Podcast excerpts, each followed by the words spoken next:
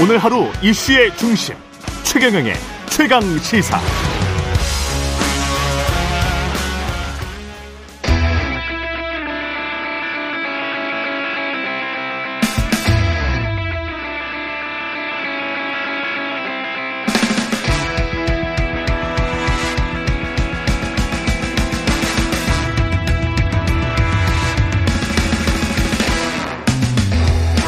네, 청취율 조사 기간이라 특별히 마련했습니다. 청취자분들이 좋아하시는 두 분 모셨습니다. 장성철 공론센터 소장, 장윤선 정치전문 기자. 네, 장장 토크 장장하게 시작하겠습니다. 안녕하십니까? 안녕하세요. 네, 안녕하세요. 예. 두, 다른 프로그램에 두 분이 고정으로 나가십니까? 네. 네. 그래서 아침에도 만났고 이번 아, 주에는. 저녁에도 만났고 어, 저는 경쟁 프로그램을 싫어하기 때문에 아, 네. 보지를 않, 않으니까 몰랐어요. 네. 그렇군요. 거기에서 안 한 내용들 위주로 오늘 풀어 주실 거죠? 네. 네. 저는 또 이제 다 기자, 새로워요. 기자 출신이고 장윤선 그 평론가도 사실은 정, 정치 전문 기자시기 때문에 그리고 장성철 소장님은 사실은 취재를 해 갖고 오시는 분이에요. 그래서 두분다 취재를 해서 지금 현재 여권의 상황, 대통령실의 상황, 그리고 뭔가 지금 그러면 앞으로 어떻게 가야 되지? 그런 어떤 해법 위주로 오늘은 정말 진지하게 네. 그러나 재미있는 토크를 한번 아, 생각을 해보겠습니다. 제가 정말 장 기자님하고 몇 번 방송을 같이 하는데 예. 정말 말씀 너무 잘하시고요. 예. 준비도 너무 잘해 오셔가지고 예. 항상 긴장하고 있어요. 무슨 말씀을. 너무 많이 배워요? 방송하면서. 아니 저는 장 소장님이 네. 앞서 말씀해 주신 대로 취재하는 평론가세요. 아니, 저보다 맞아요. 훨씬 네, 더 항상 아니에요. 잘하시잖아요. A급 정보가 많아요. 예, 예, 제가 서로 간의 삽바 싸움이 치열합니다. 예. 윤석열 대통령이 저출산 고령 사회위원회 부위원장, 위원장은 대통령이죠, 이- 여기가. 네. 나경원 전 의원을 내정을 했다는 어젯밤 소식. 이거는 나경원 전 의원은 당 대표 출마하지 않는다, 이건가요? 그렇게 봐야 됩니다. 예. 이게 이제 부총리급이에요. 음, 그래서 대통령이 위원장이고 나경원 전 의원이 음. 이제 부위원장 그리고 일곱 개 장관이 나경원 부위원장 밑에 있어요. 음. 그래서 부총리급으로 상당히 좀 예우와 대우를 해준 것이 아니냐라는 네. 거고 이것이 발표되자마자 제가 나경원 의원의 여러 가지 상황을 제일 잘하는 분하고 통화를 했어요. 예. 그래서 제 첫 마디가 그럼 당 대표 안 나가시나? 그랬더니 아, 아안 나가십니다. 딱 음. 그러더라고요. 아. 그래서 부총리니까. 예 그래서 일단은 부총리가 당 대표 나가면 안 되지. 이 일에 예. 아주 열중하실 것 같습니다. 예. 그, 비슷한 생각이세요? 예, 아니 뭐 음. 이제, 이제 정리가 된 거라고 봐야 되겠죠. 정리가 됐다. 사실은 그 전까지는 어 나경원, 김기현 두 분이 가장 예, 유력했어요? 예, 가장 아니 유력했다기보다 예. 두 분의 단일화를 해야 아. 예컨대 지금 그 어쨌든 여론조사상 여러분들이 나오지만 그 중에서 예. 가장 유력한 후보가 유승민 후보. 물론 이제 보수 지층으로 하면은 나경원 어, 전 의원이지만 어 그렇지만 이제 어쨌든 지금 뭐 대, 선거라는 건 잘 모르기 때문에 그렇죠. 예, 나갔을 때 후보 단일화가 되지 않으면 상당히 어려워질 수 있다. 그래서 음. 나경원, 김기현, 김기현, 나경원의 단일화가 무엇보다 중요하다. 네. 소위 이제 윤핵관 뭐 이렇게 어. 대통령께서 바라시는 그 류의 입장에서 보자면요. 음. 근데 그런데 이제 뭐 나경원 전 의원이 이렇게 정리가 됐으니까 김기현 의원 측에서는 자 그러면 이제 나야. 나의 시대가 왔다 이렇게 생각을 하는데 어제 제가 최강 시사 오늘하고 네. 국민의힘 의원들 취재를 좀 했는데요. 예. 그 지지율이 지금 4.6%라. 김기현 의원은 네, 그래서 예. 사실은 인지도가 너무 떨어져서 어. 쉽지는 않을 것 같고 어쩌면 당에서 네. 새로운 누군가를 찾을 수도 있을 것 같다. 이제 이런 얘기들이 나와서 어찌 네. 보자면 김기현 의원 어제 오후 7시 이제 이게 첫 보도 됐는데요. 음. 밤사이 굉장히 좋았겠지만 오늘 아침부터 또 괴로워질 수도 있겠다라는 괴로워질 생각이 수 있다. 듭니다. 예. 예. 근데 지금 당권 주자로 거론되는 분들보다는 음. 지금 외부에 있는 분들이 더 유력할 수가 있다라고 외부에 보여지고 예. 당 내가 아니고 그렇죠. 예. 그리고 전당대회 시점도 상당히 중요한 것 같아요. 아 전당대회 시점 네, 내년 뭐 1월, 2월, 예년 연초에 하느냐, 예. 아니면 3월 이후에 하느냐, 그거에 따라서 전당대회 투입되는 후보군이 달라질 수가 있다라고 보여집니다. 자 지금 당 밖의 사람은 내각에 있는 사람을 의미하는 것 같은데 그렇죠. 이야기 하기 전에 네. 이야기 하기 전에 개봉 박도 하기 전에 네. 유승민은 안 됩니까? 절대 안 됩니까? 어, 윤석열 대통령의 예. 가장 큰 전당대회를 바라보는 가장 큰 두 가지 원칙이 있어요. 예. 하나, 유승민 전 대표는 절대로 안 된다. 아, 그렇습니까? 두 번째, 예. 당권 주자는 아 대권 주자는 안 된다. 음. 당권도 안 되고 대권도 안 아니 된다? 아니 당권이 아니라 예. 대권 주자는 예. 다음번 당 대표가 되면 안 된다. 아, 두 원칙이. 그렇죠. 예. 큰 원칙 하에 지금 구도를 짜는 것으로 보여지고 음. 그래서 저희가 뭐 장윤성 기자님하고도 많이 얘기했지만 예. 결국에는 친윤 후보를 단일화시킬 거다, 정리시킬 거다 예. 그런 얘기를 많이 했었는데 나경원 의원이 어제 이제 단일화 음. 형식으로 해서 정리가 되어 간 거죠. 예. 그런데 대통령께서 현재 국민의힘에 있는 후보들 같은 경우에 상당히 맞듣지 않을 수가 있고 음. 유승민 대표가 전 대표가 당 대표가 되는 경우는 어떤 일 있어도 막을 것 같아요. 음. 왜냐하면 본인이 당 윤핵관들과 함께 당권을 잡아서 2024년 총선 공천에 본인이 원하는 구도대로 사람을 공천을 해서 예. 2027년 대권도 본인 주도하에 다시 한번 정권 재창출하겠다라는 음. 의도가 있고 본인이 생각하는 신임하는 민든 음. 그런 사람들 공천을 많이 해서 정치판을 바꿔버리겠다라는 생각을 갖고 있는데 음. 유승민 대표가 당대표 덜컥 돼봐요. 그러면은 본인의 여러 가지 계획과 그러네. 구도가 무산되잖아요.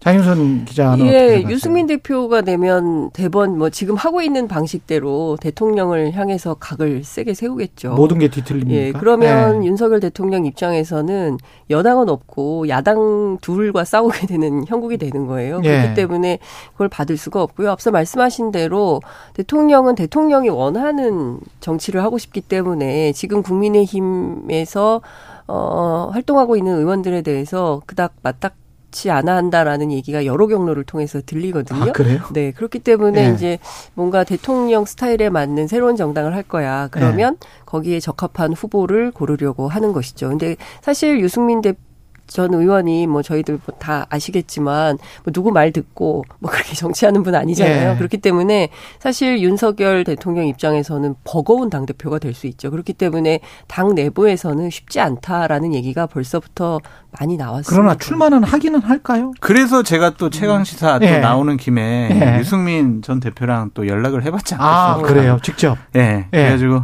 대표님, 예. 아 이것도 밝히면은 예. 유승민 대표님 또 아, 괜찮아요. 최강 시사 좋아하세요? 아, 좋아하세요? 네. 대표님 전당대회 출마하십니까? 라고 제가 문자를 넣었어요. 그랬더니 답이 장 교수는 어떻게 생각하냐? 네. 그렇게 얘기하시길래 제가 아, 당연히 출마하셔야죠. 네. 그랬더니 흐흐 알았어 고민해 볼게 이제 이런 네. 식의 얘기를 하셨는데 유승민 대표의 어법 어투를 보면은 음. 지금까지의 저러한 반응은 출마하겠다라는 쪽으로 무게추가 기울어져 있다라고 볼 수가 있는데 이제까지 어법을 보면. 예. 예. 근데 유승민 대표가 지금 어제도 보니까 지지율이 상당히 좀 올라가는 형식이더라고요. 그렇죠. 이준석 대표의 지지세가 합쳐지니까 음. 더 올라갔는데 이렇게 되면은 저는 윤핵관들 당에 있는 지도부들이 여러 가지 조치를 취할 것 같아요. 근데 그래서 7대 3을 8대 2로 지금 바꾼다는 거 아니에요? 아니 뭐 그럴 수도 네, 있고요. 8대 1도 나오고 그러니까 9대 룰을 1도 바꾼다. 나오고. 9대 1도 나오고 네. 아니 그냥 화끈하게 100% 100% 그런 얘기 당원 나와서 조사. 예, 여러 하는 가지 의견들이 있는 것 같아요. 그러면 안 되는 거 아닙니까? 안 되는데 안 되는 일이 지금 국민의힘에서. 많이 벌어졌었으니까 네. 아. 당원 당규도 지금까지 자기들 되는 일은 바꾸고. 아니었잖아요. 당원 당규도 그렇고. 그러니까 룰을 바꿀 수 있다. 음. 아니면 두 번째 유승민 전 대표를 윤리위원회 회부를 해서 네. 1년 징계를 한다. 왜? 저번에 대통령께서 미국과 순방 가서 했던 얘기들에 대해서 강하게 비판을 했잖아요. 그것에 대해서 윤리위원회에서는 또 어떻게 대통령한테 막말할 수 있냐. 그런 형식으로 해서 징계할 수도 있다. 유승민 전 의원을 키워주는 것 같은데 그렇게 되면. 뭐 정치적으로는 키워주는 셈이 되죠. 예. 그런데 어 제가 어제 국민의힘 의원 한 번 얘기가 눈에 흙이 들어가도 유승민 전 의원이 대표되는 꼴은 못 볼 걸. 뭐 이제 이런 얘기들이 나옵니다. 그러니까 음. 아, 사실 거군요. 뭐 말씀해 주신 대로 어떻게 해서든 유- 유승민 전 의원이 이제 출격하는 거를 막으려고 하겠죠. 근데 음. 예. 사실 그런 얘기도 해요. 주변에서는 어 지난 경기지사 선거에서 경선에서 그렇게 됐기 때문에 음. 어 사실상 이번이 마지막일 수 있는데 출마가요? 예 음. 그래서 혹 여라도 어 당선 가능성이 없다. 그러니까 계산을 굉장히 치밀하게 할 거고 예. 어 계산했는데 이게 어렵겠다 싶으면 음 출마 안 할 수도 있다. 이런 얘기도 나오더라고요. 그러니까 아. 저 말도 아. 맞는 것 같고요. 예. 근데 저는 이런 생각이에요. 유승민 전 대표가 2027년 대권을 대권에 출마하는 게 최종 목표라면 이번에 전당대회 나와서 본인의 여러 가지 능력과 당원들에 대한 신임 음. 이런 것들을 확인해 봐야 돼요. 그러니까 예를 들면 본인 여러 가지 오해도 받고 있고 배신자 프레임도 있고 음. 뭐 여러 가지 뭐 그렇죠. 본인을 둘러싼 굴레가 있잖아요. 예. 이런 것들을 자꾸 출마하면서 벗어버리고 씻겨내고 음. 희석시켜야 돼요. 음. 그래야 당원들도 그래 유승민 대표가 배신자가 아니었구나 생각해 보니까 박근혜 탄핵을 주도하지 않았구나 그런 인식을 줘야 2027년 당원들에게 인정을 받을 수 있다. 그 저는 실패하더라도 자꾸 도전하시라 라는 입장입니다. 근데 실제로 이제 저희 얘기가 주변에서도 많이 나오고 앞서 이제 문자 주셨다고 했잖아요. 상당한 진전이에요. 아, 네, 그렇습니까? 유승민 대표 잘 연락 잘 안 되거든요. 아, 정말. 그렇죠. 네, 기자들도 딱그 네. 연락하는 기자들이 몇 명 안 돼요. 손 안에 저희 제작진도 참 얘기. 힘들어하고 있습니다. 네. 섭외하기 힘들어하시죠. 의원님, 네. 예. 네. 인터뷰 요청 드립니다. 아니 아까 좋아하신다면서요 최강 기사를 아, 사실이 아니었네. 좋아는 하시는데 네. 그 마음은 예 텔레파시로 네. 전달은 됐습니다. 그래서 사실은 상당한 진전이고 네. 이번에는 나오실 것 같은데요라고 하시는 분들이 많이 네. 있기는 해요. 근데 그럼에도 불구하고 예전에 같이 정치하셨던 분들은 진짜 나올까? 뭐 이렇게 약간 반신반의하는 이런 것도 있더라고요. 근데 그 어느 때보다 유승민 전 의원에 대한 국민적 여론이 굉장히 좋고요. 그런데 제가 취재를 해보니까 수도권과 대구에 이게 온도차가 좀 있습니다. 그렇죠. 예, 수도권에서는 보수 정당 좀 이게 뭐야 좀 제대로 바꾸려면 유승민 같은 사람이 나와서 정말 보수 정당 새롭게 한번 만들어 봐야 되는 거 아니야 라는 여론이 있는데 아래로 내려갈수록 그게 좀 없어져요. 그래서 최근에 제가 대구 지역 취재 영남 권 네. 취재하는 그 기자들 몇 명 그 제가 다시 전화 취재를 해보니까 실제로 유승민 전 의원의 배신자 프레임에 대해서는 여전히 존재하는 게 여전히 사실이다. 존재한다? 예. 음. 다만 이준석 대표에 대해서는 조금 다른 시선들이 있다. 무슨 얘기냐면 저 친구가 상계동 사람인 줄 알았더니 알고 보니까 어 우리 영남 사람이었네. 그 음. 지난번에 이제 예가 수 선영 국민이 가서 예, 예. 서양 가서 이제 가수고 제사 지내고 이게 사진이 굉장히 컸다. 네. 이제 그런 얘기들이 나오더라고요. 그런데 중요한 것은 아직 국민들이 그 누구에게 마음을 줄 것인지 정확하게 정하지는 않은 것 같아요. 그래서 정진석 비대위원장도 어쨌든 지지세를 결집해야 된다는 생각 때문인지 대구에 가서 막 그런 어 일종의 최고위원회도 하고 막 이러면서 분위기를 모아가려고 하는 것 같습니다. 지금 원내 혹시 정진석, 권성동 과거에 갑자기 잊혀진 네임이 됐습니다만은 장재원, 네. 권성동, 장재원, 그다음에 현재 비대위원장인 정진석 이 세 분은 가능성 없습니까? 가능성이 없죠. 왜냐하면 정진석 비대위원장이 바로 비대위원장을 하다가 예, 전당대회 나간다라는 거는 말이 안 돼요. 권성동, 장재원은 권성동 의원은 지금 여론조사를 해보면 좀 네. 상당히 낮은 수치가 아. 나오고 있잖아요. 그리고 여러 가지 원내대표를 맡겨보니까 여러 가지 좀 실수한 부분들이 있어서 어, 뭐 이게 감이 될까 그런 생각을 의원들과 당원들이 할 수 있을 것 같고 장재원 의원은 숨어버렸죠. 아, 근데 그분은 전당대회보다는 조용히 있다가 2024년 총선 공천에 본인이 영향력을 행사하거나 본인 지역구 챙기거나 이런 쪽으로 방향을 틀 것 같아요. 그러니까 이번 전당대회는 내 판이 아니다. 라는 생각. 왜냐? 장재원 의원은 음, 대통령으로부터 상당히 좀 신임을 잃었다라는 평가가 상당히 높습니다. 나오고 있습니까? 네. 아. 구체적인 이유는 좀 말씀드리기가 어렵고 방송 음. 끝나고 나서 제가 살짝 알겠습니다. 말씀을 드리고 가겠는데 아, 예. 그렇다면은 본인이 재밌네. 본인이 의지도 없다. 예. 그렇게 보입니다. 현재로서. 우지도 없다. 장윤석 기자님도 제가 취재한 바로는 네. 그 장재원 의원에 대해서 왜 한 명씩 이렇게 지워 나가는 것 같아. 네? 근데 누군가 네. 나타날 거예요, 이따가. 예, 예. 그렇겠죠. 근데 계속 들어보십시오. 장재원 의원 같은 경우에는 대통령께서 굉장히 격노하셨다는 얘기를 제가 들었어요. 아, 비슷한 이야기를 들으셨구나. 지난번에 이제 이른바 그 이제 카톡 얘기가 있었잖아요. 음. 어, 대통령실에 소위 이제 장재원 의원 라인이 많이 들어가 있었는데 네. 그 대통령 모르- 모르거나 알지 못하는 가운데 이제 그 내용이 미리 발설됐는데 뭐 관련 내용이었더라 이런 얘기가 이제 돌았거든요. 그러니까 그 얘기는 무슨 얘기냐면 아니 대통령인 나도 모르는 거를 어 따로 카톡방을 만들어서 자기들끼리 운영을 했단 말이야. 뭐 이래서 조사를 해서 문제가 돼서 청와대 아니 대통령실 사람들이 나가는 50여 명인가요? 이렇게 나가는 일이 있었잖아요. 그래서 그런 일들을 종합해 볼 때 조금 음, 쉽지 않겠다 라는 얘기가 나오죠. 저, 저에게 말고 예. 다른 또 커플이 있어요. 다른 커플이 다른. 커, 커, 커플을 예. 제가 좀 이따 네, 벗게 끝난. 다음에. 지금? 아니요, 좀 이따. 아, 좀 이따. 방송 끝나고. 예, 방송 끝나고. 아까 저 장성철 소장께서 시점하고 대권 주자는 아니다. 그 원칙 있지 않습니까? 네. 그게 상당히 지금 생각해 보니까 중요한 것 같은데 네. 대권 주자는 아니다라면 내각에서는 원희룡은 제외되는 거네요. 그러면 원희룡 국토교통부 네. 장관과 권영세 통일부 장관이 음. 지금 당대표 후보군으로서 지금 대두되고 있잖아요. 있다고 예. 보여지는데 그 원칙에 의하면 음. 원희룡 장관보다는 권영세 권영세네. 장관이 조금 더 유력해 보인다라는 예. 생각이 들고 어쨌든 본인도 여러 가지 좀 의지가 있는 것으로 여러 군데서 좀 흔적이 남고 있어요. 지금까지 말씀드린 모든 것은 이 두 분의 취재를 통한 추정입니다. 예. 분석. 예, 그렇게 생각하시면 그럼요. 되겠습니다. 예. 예. 그 사실은 모릅니다. 사실은 지금. 모르죠. 예, 왜냐하면 그 하지만 상당히 설득력이 있는 것 같습니다. 지금. 전당대회 과정에서도 바뀌기 때문에 음. 정치는 생물이어서 예. 음. 아침에 분명히 이렇게 됐는데 점심 되면 바뀌어 있고요. 점심 되 예. 저녁 때면 또 바뀌어 있고 이렇습니다. 그러니까 계속 우리가 이 일을 할 수가 있는 거죠. 사실은 생물이 아니고 딱 이렇게 고정돼 있으면 한 번 말하고 끝나는 건데. 그 권영세 예. 장관 같은 경우도 이제 정치권에 복귀하는 강한 의지가 있고요. 예. 본인이 계속 뭐 통일부 장관 할 건 아니잖아요. 예. 2024년도에 총선에 공천도 나가야 되고 당의 중심도 잡아야 된다라는 생각도 있고 음.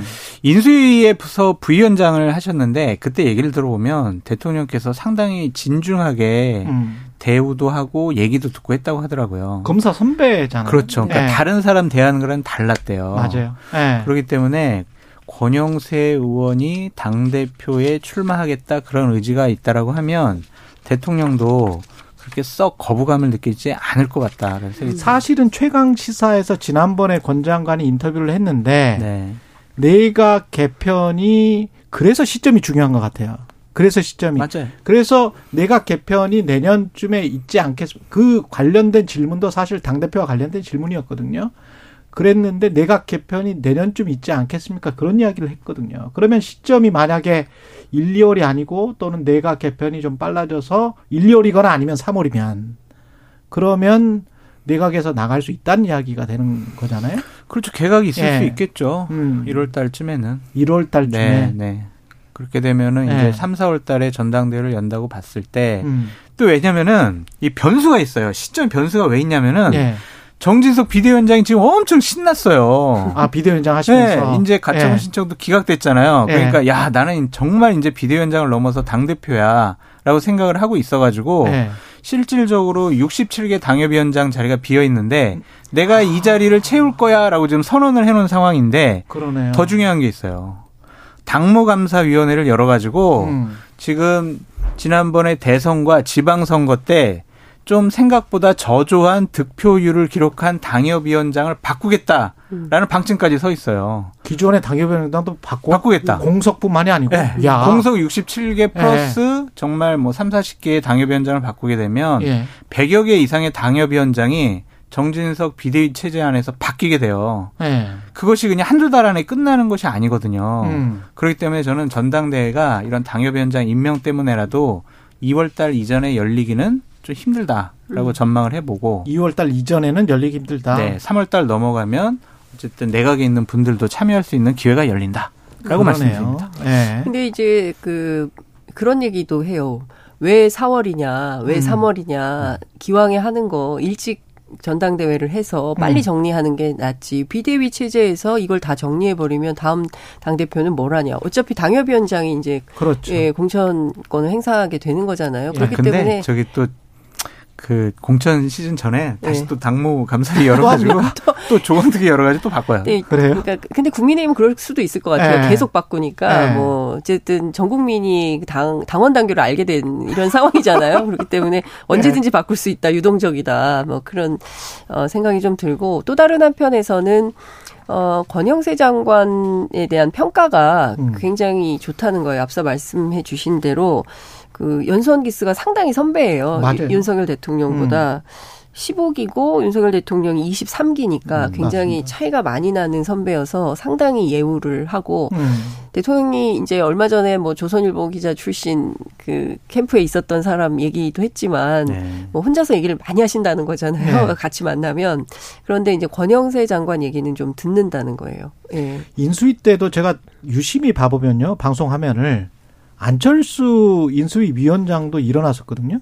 근데 음. 권영세 부위원장은 일어나지를 않더라고. 아. 대통령이 와서 와서 그 원탁 테이블에 앉기 전까지 일어나질 않아요. 음. 그걸 유심히 봤을 때는 두 분의 관계가 아직도 서울 법대 관계구나 그런 생각이 들더라고요. 검사 선후배 관계가. 때 네. 검찰 선배. 그렇죠. 그게 더 네. 세겠죠, 사실은. 음. 네. 사실은 연배 차이는 그렇게 많이 안 나거든요. 그런데 음. 이제 검찰 기수가 차이가 많이 나면 상당히 음. 선배 대우를 하게 되잖아요. 뭐 언론사도 마찬가지고 네, 그런 게 있기 때문에 제가 보기에는 권영세 장관 뭐 본인도 의지가 있고 또 음. 대통령도 뜻이 그렇다면 지금 막 여론조사에서 나오시는 분들은 알고 의미 없다 이렇게 될 수 있겠다. 안철수 의원은 아닙니까? 제외, 제외됩니까? 음, 제가 보기엔 두 가지 문제가 있는 것 같아요. 음. 첫 번째, 안철수 의원을 못 믿겠다. 라는 생각을 믿겠다. 갖고 있고 또 하나는 이미 빚은 다 갚지 않았느냐. 아, 빚은 갚았다. 인수위원장도 시켜주고 배지도 음. 달아줬는데 음. 더 이상 뭘 해달라고 그러냐 그런 음. 건데 더 중요한 거는 못 믿겠다는 거죠. 음. 왜냐하면 어쨌든 대통령께서 뭐 그런 건지 모르겠지만 윤핵관들이 당권을 잡아서 어쨌든 2024년들에 자기네들의 뜻에 맞는 공천권을 행사해야 되는데 안철수 대표는 이전에 당 대표 한 모습들을 보면 자기 고집이 너무 세다는 거죠. 음. 예. 그리고 대권 주자잖아요. 음. 그러면 자기도 대권 나가려면 네 사람을 심어야 되잖아요. 음. 그렇게 되면 대통령이 원하는 공천 그림을 못 그릴 수도 있다. 음. 그렇기 때문에 좀 위험스럽다. 못 믿겠다. 그렇게 판단하는 뭐 중요한 지적이세요. 음. 그렇기도 하고 실제로 그런데 저는 안철수 대표가 음. 묘한 포인트가 있잖아요. 예. 항상 이렇게 뭔가 캐스팅 보트 역할을 한단 말이죠 막판에 예. 그렇기 때문에 어 실제로 당의 구도가 어떻게 그려질지 지금으로서는 예측하기 어렵지만 결과적으로 전당대회가 열리면 그 국면에서 안철수 대표의 역할은 분명히 있을 것이다라는 음. 생각은 좀 듭니다. 그럼요. 예. 이준석 전 대표는 경찰이 무고 혐의로 송치를 했는데 음. 계속 당하는 국면입니까? 음. 이준석 전 대표는? 음, 현실적으로 상당히 어려움에 처했다라고 음. 볼 수밖에 없죠. 어쨌든 검찰에서 기소할지 안 할지도 판단을 해봐야 될 것 같고 예. 법원에 가서 어떠한 판단을 받을지도 우리가 지켜봐야 하는데 되게 진한할 것 같아요. 되게 길게 끌어서 되게 사람을 힘들게 할 것 같다는 생각이 들어요. 음. 그러니까 예를 들면 1심 만약 기소를 해서 재판을 해요. 근데 1심의 결과가 2024년 총선 전에 나오지 않으면 예.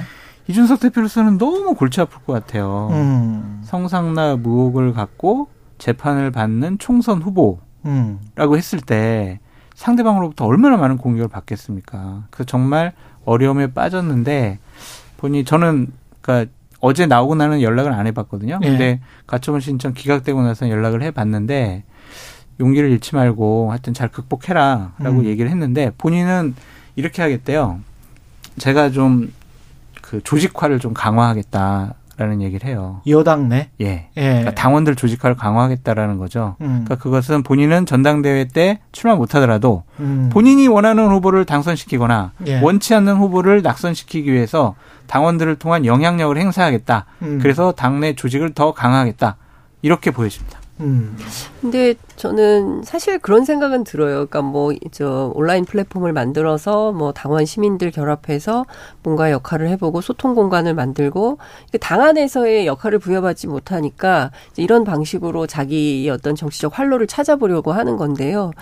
저는 뭐 우리가 뭐 이런저런 평론을 하면서 웃기도 하고 하지만 이준석 대표 개인을 놓고 보자면 참 잔인한 정당이다라는 그렇죠. 생각이 사실은. 좀 듭니다. 네. 예, 그러니까 평론할 때는 뭐 이런저런한 뭐, 뭐 정치적 해석 또 구구한 얘기들을 하지만 어 인간적으로 볼 때 국민의힘 참 어쨌든 청년 정치인이고 지난 대선 그리고 지방선거 뭐 다른 선거에서 상당히 기여했던 젊은 청년 정치인인데 이 청년 하나를 이런 방식으로 내몰고 음. 그리고 또 자신들의 권력을 쟁취하기 위해서 막 룰 같은 거 다 바꿔가지고 예. 지금 뭐 8대2, 9대1 뭐, 어, 백대빵 뭐 이런 얘기들까지 그렇죠. 나오면서 하는 방식에 대해서 국민들이 동의해 줄 거냐 이런 방식으로 가는 것이 과연 보수 정당이 사랑받는 정당이 될 수 있겠냐 음. 이런 점도 좀 진지하게 국민의힘 내부에서 검토할 필요가 있을 것 같고요. 실제 그런 고민을 하는 분들도 계시는 것 같습니다. 그런 분들 고민하는 분들은 소수인 것 같고 매우 소수죠. 다수의 분들은 야, 너무 솔직하셔.